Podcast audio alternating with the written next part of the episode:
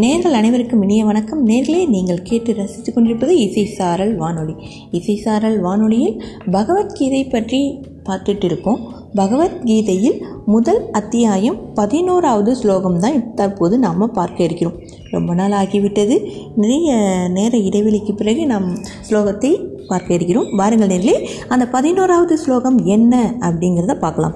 அயனேசு ச சர்வேசு யதாபாகம் भीष्मम् एव अपृशन्धु पवन्दः सर्व एव हि இதுதான் ஸ்லோகம். இந்த ஸ்லோகத்தோட பொருள் என்ன அப்படின்னு பார்த்தோம்னா அனைத்து போர் முனைகளிலும் தத்தமிடத்தில் இருந்தபடியே நீங்கள் எல்லோருமே தவறாமல் பாட்டனார் பீஸ்மரியே நாற்புறங்களிலும் காப்பாற்றுங்கள் அப்படின்னு துரியோதனன் கட்டளையிடுறான். இந்த ஸ்லோகத்தோட கருத்தை நாம் விரிவாக பார்த்தோம் அப்படின்னா பாட்டனார் பீஸ்மர் தம்மைத்தாமே காத்துக்கொள்வதில் திறமையுள்ளவர் தான் இதில் எந்தவித சந்தேகமும் கிடையாது. இது துரியோதனுக்கு நன்றாகவும் தெரியும். ஆனால் துருவதபுத்திரனான சிகண்டி முதலில் பெண்ணாக இருந்தான். பிறகு ஆணாகி இருக்கிறான். பெண்ணாக அவன் பிறந்ததனால் அவனை இன்னும் நான் பெண்ணாகவே மதிக்கிறேன். பெண்ணின் மேல் வீரபுருஷர்கள் ஆயுதம் தொடுக்க மாட்டார்கள்.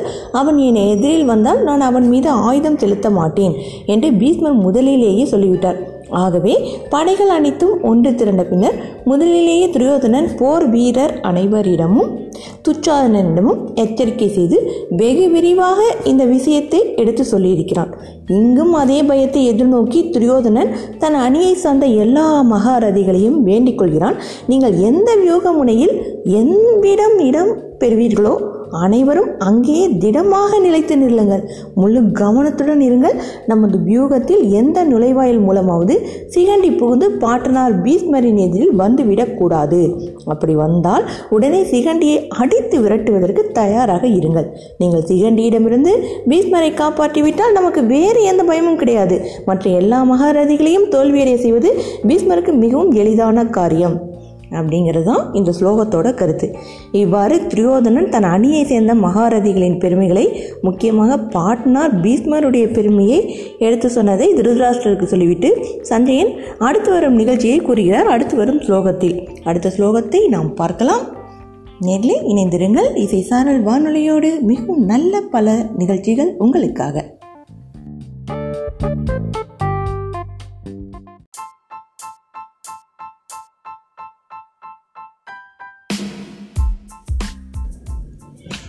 நேர்களே நீங்கள் கேட்டு ரசித்து கொண்டிருப்பது இசை சாரல் வானொலி. இசை சாரல் வானொலியில் பகவத்கீதை பார்த்துட்டு இருக்கோம் தற்போது பகவத்கீதை முதல் அத்தியாயத்தில் பனிரெண்டாவது ஸ்லோகம் என்ன அப்படிங்கிறத நாம் பார்க்க இருக்கிறோம்.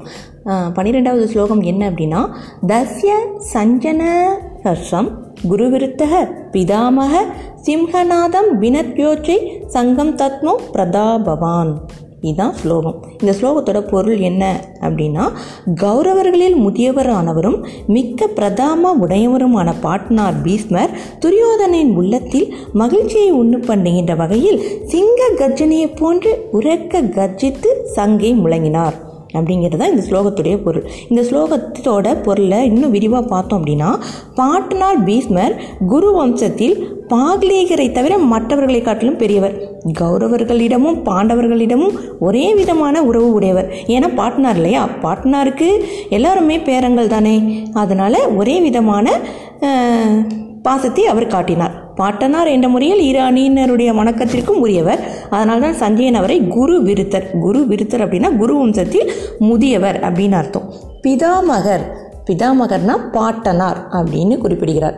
வயதில் முதியவர் ஆனாலும் பொலிவு பலம் பராக்கிரமம் வீரியம் திறமைகளில் இளம் வாலிபர்களை காட்டிலும் சிறந்தவர். ஆகவே அவரை பிரதாபவானன் என்று கூறுகிறார். பாட்னார் பீஷ்மர் துரோணாச்சாரியரின் பக்கலில் துரியோதனன் நின்று கொண்டு பாண்டவர் படையைக் கண்டு திகைத்து கவலைப்படுவதை பார்த்தார். தன்னுடைய கவலையை மறைத்து கொண்டு யுத்த வீரர்களுக்கு உற்சாகமூட்டுவதற்காக தன் படையை பற்றி பெருமையாக பேசுகிறான். துரோணாச்சாரியர் போன்ற மகாரதிகள் பாட்டனாரை காப்பாற்ற வேண்டும் என்று வேண்டுகோள் விடுக்கிறான் என்பதையும் உணர்ந்து கொண்டார் பீஷ்மர். அப்போது தமது பிரபாவத்தை வெளிப்படுத்தி அவனை திருப்திப்படுத்த வேண்டும் என்ற எண்ணத்தாலும் பிரதான தளபதி என்ற முறையிலும் எல்லா படைகளுக்கும் யுத்த ஆரம்பத்தை பறைசாற்றும் முறையிலும் சங்கெடுத்து சிங்கநாதம் போன்று ஓங்கி முழங்கினார் பீஸ்மர் அப்படிங்கிறது தான் இந்த ஸ்லோகத்துடைய பொருள். அடுத்து ஸ்லோகத்தை பார்க்கலாம். மேலே இணைந்திருங்கள். இசை சாரல் வானொலியோடு.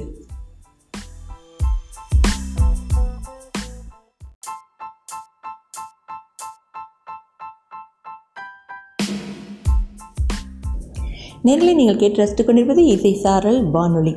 பகவத்கீதை பார்த்துட்டு இருக்கோம். தற்போது பகவத்கீதை முதல் அத்தியாயத்தில் பதிமூணாவது ஸ்லோகம் தற்போது பார்க்க இருக்கிறோம். ததக சங்காச பேரியச பணவானக கோமுகா சகசா ஏவ அப்பியகன்யன ச சப்தஸ்துமுலோ பவத். இதுதான் பதிமூணாவது ஸ்லோகம். இந்த ஸ்லோகத்தின் பொருள் என்ன அப்படின்னு பார்த்தோம்னா இதற்கு பிறகு அதாவது பாட்டனார் பீஸ்மர் சங்கு ஊதிட்டார் இல்லையா? அதற்கு பிறகு சங்குகளும் பேரிகளும் தம்பட்டம் பறை கொம்பு முதலிய வாத்தியங்களும் ஒருங்கே முழுங்கின.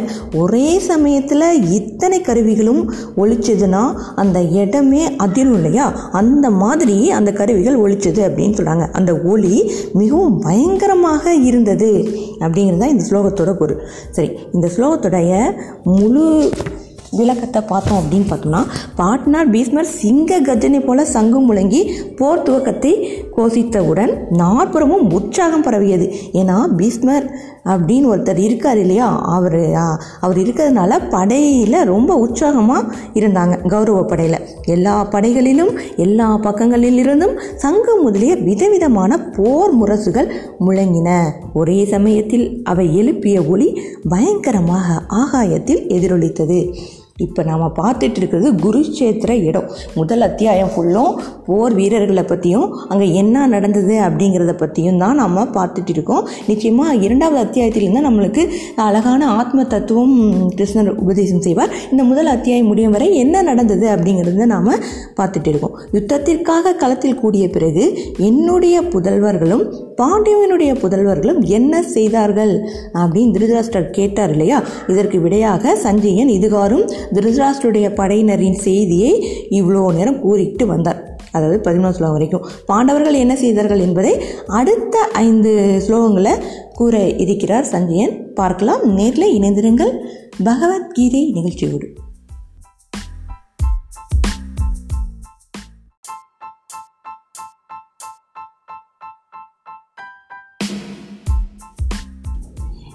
நேரில் நீங்கள் கேட்டு ரசித்து கொண்டிருப்பது இசை சாரல் வானொலி. இசை சாரல் வானொலியில் பகவத்கீதை பார்த்துட்டு இருக்கோம். தற்போது பகவத்கீதை முதல் அத்தியாயத்தில் பதினான்காவது ஸ்லோகம் என்ன அப்படின்னு பா பார்க்க போகிறோம் பார்க்கலாமா?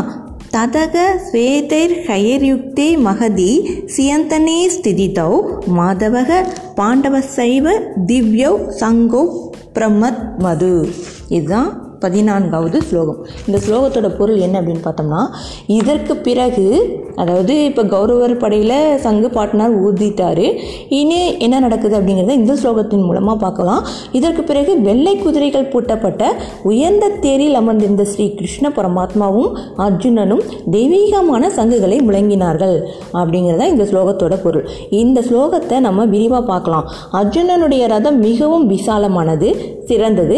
அது தங்கத்தால் வேயப்பட்டு பொலிவுடன் பிரகாசமாக பளபளவென்று உறுதியானதாகவும் பெரிதாகவும் மிகவும் அழகாகவும் இருந்தது. அதன் மேல் பல குஞ்சலங்களும் தொங்கும் தோரண கொடிகளும் பறந்தன. மிகவும் திடமான விசாலமான சக்கரங்கள் அமைந்திருந்தது. உயரத்தில் கொடி மின்னல் போல மின்னியது. அதில் சந்திரன் நட்சத்திரங்கள் பொறிக்கப்பட்டிருந்தது. அதில் ஸ்ரீ ஹனுமான் வீற்றிருந்தார். கொடியை பற்றி சஞ்சயன் துரியோதனிடம் சொல்லியிருந்தார். அந்த கொடி குறுக்கும் நெடுக்குமாக ஒரு யோஜனை தூரம் பரவி பறந்தது. ஆகாயத்தில் வானவில் பலவித வர்ணங்களில் ஜுவலிப்பது போல இந்த கொடியிலும் வர்ண ஜாலங்கள் ஜொலித்தன. இவ்வளவு விசாலமாக பறந்தாலும் அதில் பலு கிடையாது. அதற்கு தங்கு தடை கிடையாது. மரங்களின் மேல் அது கிளைகளினால் தடைபடாமல் செல்கின்றது. மரங்கள் அதை தொடக்கூட முடியவில்லை. மிக அழகான நன்கு அலங்கரிக்கப்பட்ட நன்கு பயிற்சி அளிக்கப்பட்ட பலம் மிகுந்த மிகவும் வேகமாக ஓடக்கூடிய நான்கு வெள்ளை நிற தெய்வீக குதிரைகள் பூட்டின ரதம் அது. சித்திரரதன் என்ற கந்தர்வன் தன்னை இருந்த நூறு திவ்ய குதிரைகளில் நான்கினை அர்ஜுனனுக்கு கொடுத்தான். இவற்றில் எத்தனை கொலை உண்டாலும் எப்பொழுதும் நூறாகவே அவை இருக்கும். குறைவது இல்லை. பூமியிலும் வானிலும் சொர்க்கத்திலும் செல்லக்கூடியவை. அந்த ரதமும் அப்படிப்பட்டது. காண்டவ வனம் எரிந்தபோது அக்னி தேவன் திருப்தியடைந்து அர்ஜுனனுக்கு இந்த ரதத்தை அளித்தான். இத்தகைய பெரிய ரதத்தில் விளங்கிய பகவான் ஸ்ரீகிருஷ்ணனும் வீரர்களில் சிறந்த அர்ஜுனனும் பாட்டனார் பீஷ்மரோடு கூட கௌரவப்படை முழங்கிய சங்கொலி மற்ற யுத்த முரசுகள் இவற்றை கேட்டு இவர்களும் யுத்த ஆரம்ப முழக்கம் செய்யும் நோக்கத்துடன் தம் சங்குகளை முழங்கினார்கள். பகவானுடைய அர்ஜுனனுடைய சங்குகள் சாமானியமானவை அல்ல அற்புதமானவை பொலிவு மிகுந்தவை உலகியலுக்கு அப்பாற்பட்டவை. அதனால் தெய்வீகமானவை என்று சொல்லப்படுகிறது. இதுதான் பதினான்காவது ஸ்லோகத்தின் பொருள். இணைந்திருங்கள். பகவத்கீதை நிகழ்ச்சியோடு இசை சாரல் வானொலி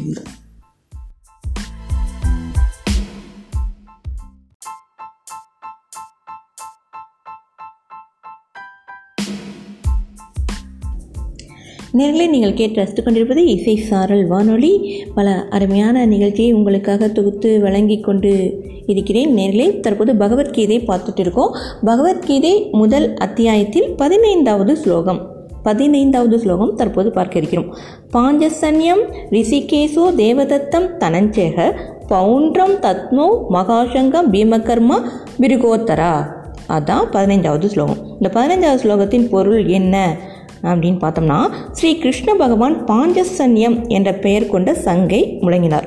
அர்ஜுனன் தேவதத்தம் என்ற பெயர் கொண்ட சங்கை முழங்கினார். பயங்கர செயல் புரியும் பீமசேனன் பவுண்ட்ரம் என்ற பெயருள்ள பெரிய சங்கை முழங்கினார். அப்படிங்கிறது தான் இந்த ஸ்லோகத்துடைய பொருள்.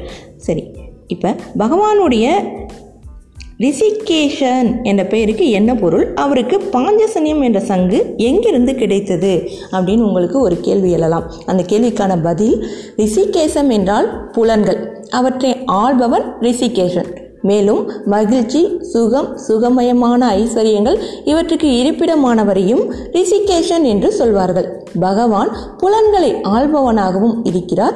மகிழ்ச்சி சுகம் பரம ஐஸ்வர்யத்தின் கருவூலமாகவும் உள்ளார். ஆகவே அவர் ரிஷிகேசன் என்று பெயர் பெறுகிறார். பஞ்சதனன் என்ற பெயருடன் சங்கு உருவத்தில் இருந்த ஒரு தைத்தியனை கொன்று பகவான் அவனை சங்கு உருவத்தில் தம்மிடம் சேர்த்து கொண்டார். அதனால் அந்த சங்குக்கு பாஞ்சசன்யம் என்ற பெயர் வந்தது. சரி அர்ஜுனனுக்கு தனஞ்சயன் அப்படிங்கிற பேர் எப்படி வந்தது? அவர் தேவதத்தம் என்ற சங்கை எங்கிருந்து பெற்றார் அப்படிங்கிற வரலாறை நம்ம பா பார்த்தோன்னா ராஜசூய யாகம் நடந்தபோது அர்ஜுனன் பல அரசர்களை ஜெயித்து அளவற்ற செல்வத்தை கொண்டு வந்தார். அதாவது தர்மபுத்திரர் ஒரு தடவை ராஜசூய யாகம் நடத்தினார். அப்போ அர்ஜுனன் பல அரசர்களை ஜெயித்து அளவற்ற செல்வத்தை கொண்டு வந்தார். அதனால் அவருக்கு தனஞ்சயன் என்ற பெயர் வந்தது. இந்த தனஞ்சயன் பேர் எதனால் வந்தது அப்படிங்கிறதுக்கான விளக்கம் இதுதான். நிறைய பேருக்கு இப்போ தனஞ்சயங்கிற பேர் அந்த காலத்தில் வச்சுருப்பாங்க. அந்த தனஞ்சயங்கிறன்னா வெற்றியுடையவன் அப்படின்னு அர்த்தம். அவர் நிவாத கவசர் முதலிய தைத்தியர்களுடன் போரிட்ட போது இந்திரன் தேவதத்தம் என்ற சங்கை அர்ஜுனனுக்கு அளித்தார். ஆமாம் அந்த சங்கத்தின் பயங்கர நாதம் எதிரி படைகளை நடுங்க வைப்பதாக இருந்தது. ஏன் இந்திரன் தேவதத்தம் கொடுத்தான் சங்க அப்படின்னா ஏன்னா அர்ஜுனன் இந்திரனுடைய மகன். அதனால் தன் மகனுக்கு பரிசாக தேவதத்தம் என்கிற சங்கை அர்ஜுனனுக்கு பரிசளித்தான். சரி அடுத்த கேள்வி பீமசேனனுக்கு பீமகர்மா அப்படின்னு ஏன் பேர் வந்தது? விருகோத்திரன் அதாவது ஓனாயின் வயிற்றை போன்ற வயிற்றை உடையவன் அப்படின்னு பேர் விருகோத்திரன் தான். அப்படிங்கிற பேரும் ஏன் வந்தது? அவருடைய சங்குக்கு பவுண்ட்ரம்னு ஏன் பேர் வந்தது? அப்படிங்கிறத நம்ம பார்க்கலாம். பீமசேனன் மிகுந்த பலவான். அவருடைய செயல்கள் பார்ப்பவர் கேட்பவர்களுடைய மனதில் பயத்தை உண் உண்டாக்கும். அதனால் அவர் பீமகர்மா அப்படிங்கிற பெயர் பெற்றார். அவர் அதிகமாக உணவு உண்பவர். அத்தனையும் ஜீரணிக்கும் சக்தியும் அவருக்கு இருந்தது. ஏன்னா அவர் வாயுவின் அம்சம் இல்லையா? அதனால். அதனால் அவருக்கு விருகோத்திரன் என்ற பெயரும் ஏற்பட்டது. அவருடைய சங்கு மிக பெரியது. அதன் ஓசையும் அதிகம். அப்போ பலவானா அவ்வளோ பெரிய உருவத்தோடு இருக்கும்போது அவரால் பலமாக சங்க ஊத முடியும் இல்லையா? அதனால் கூட அது அவருடைய ஓசை அவர் ஊதிய சங்கு ஊதிய ஓசை மிகவும் அதிகமாக தெரிந்திருக்கலாம். ஆகவே அது மகா சங்கம் என்று கூறப்பட்டுள்ளது. ஆமாம் நேர்களே நாம் இதுவரை பதினைந்து ஸ்லோகம் வரைக்கும் பார்த்தோம். அடுத்த ஸ்லோகங்களை வரும் நாட்களில் பார்க்கலாம். இதுவரை நிகழ்ச்சியை கேட்டு ரசித்த உங்கள் அனைவருக்கும் நன்றியை தெரிவித்துக் கொள்கிறேன். நன்றி நேர்களை மீண்டும் பகவத்கீதை நிகழ்ச்சியில் நாம் இணைவோம்.